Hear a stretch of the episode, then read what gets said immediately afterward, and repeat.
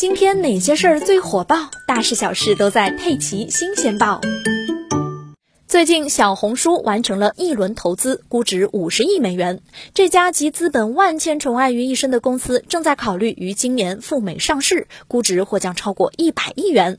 这个被认为是国内最像 Instagram 的产品，一直坚持广告电商两条腿走路，但近年来却重重摔了一跤，深陷裁员风波，电商至今没有实现盈利，内容违规多次被下架整改，被国家点名批评并罚款，等等等等，负面产生的。小红书急需造血扩张，上市成了唯一的砝码。说到小红书啊，很多人都会提到 B 站，两者同样是做内容的垂直平台，但商业性却注定了小红书走得并不长远。如今的 B 站最大的收入来源依旧是游戏。根据 B 站二零二零年三季度的财报，B 站的游戏业务收入占据了总收入的百分之四十。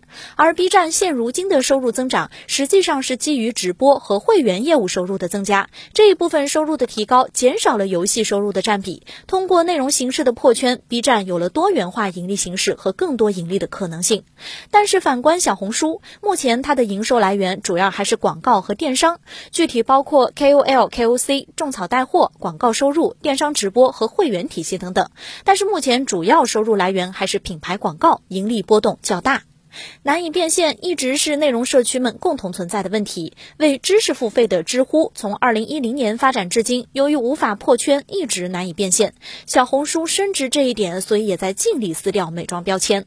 而这八年，小红书始终没有培养用户的商品购买习惯，更多人还是把它当成一个种草推荐的工具。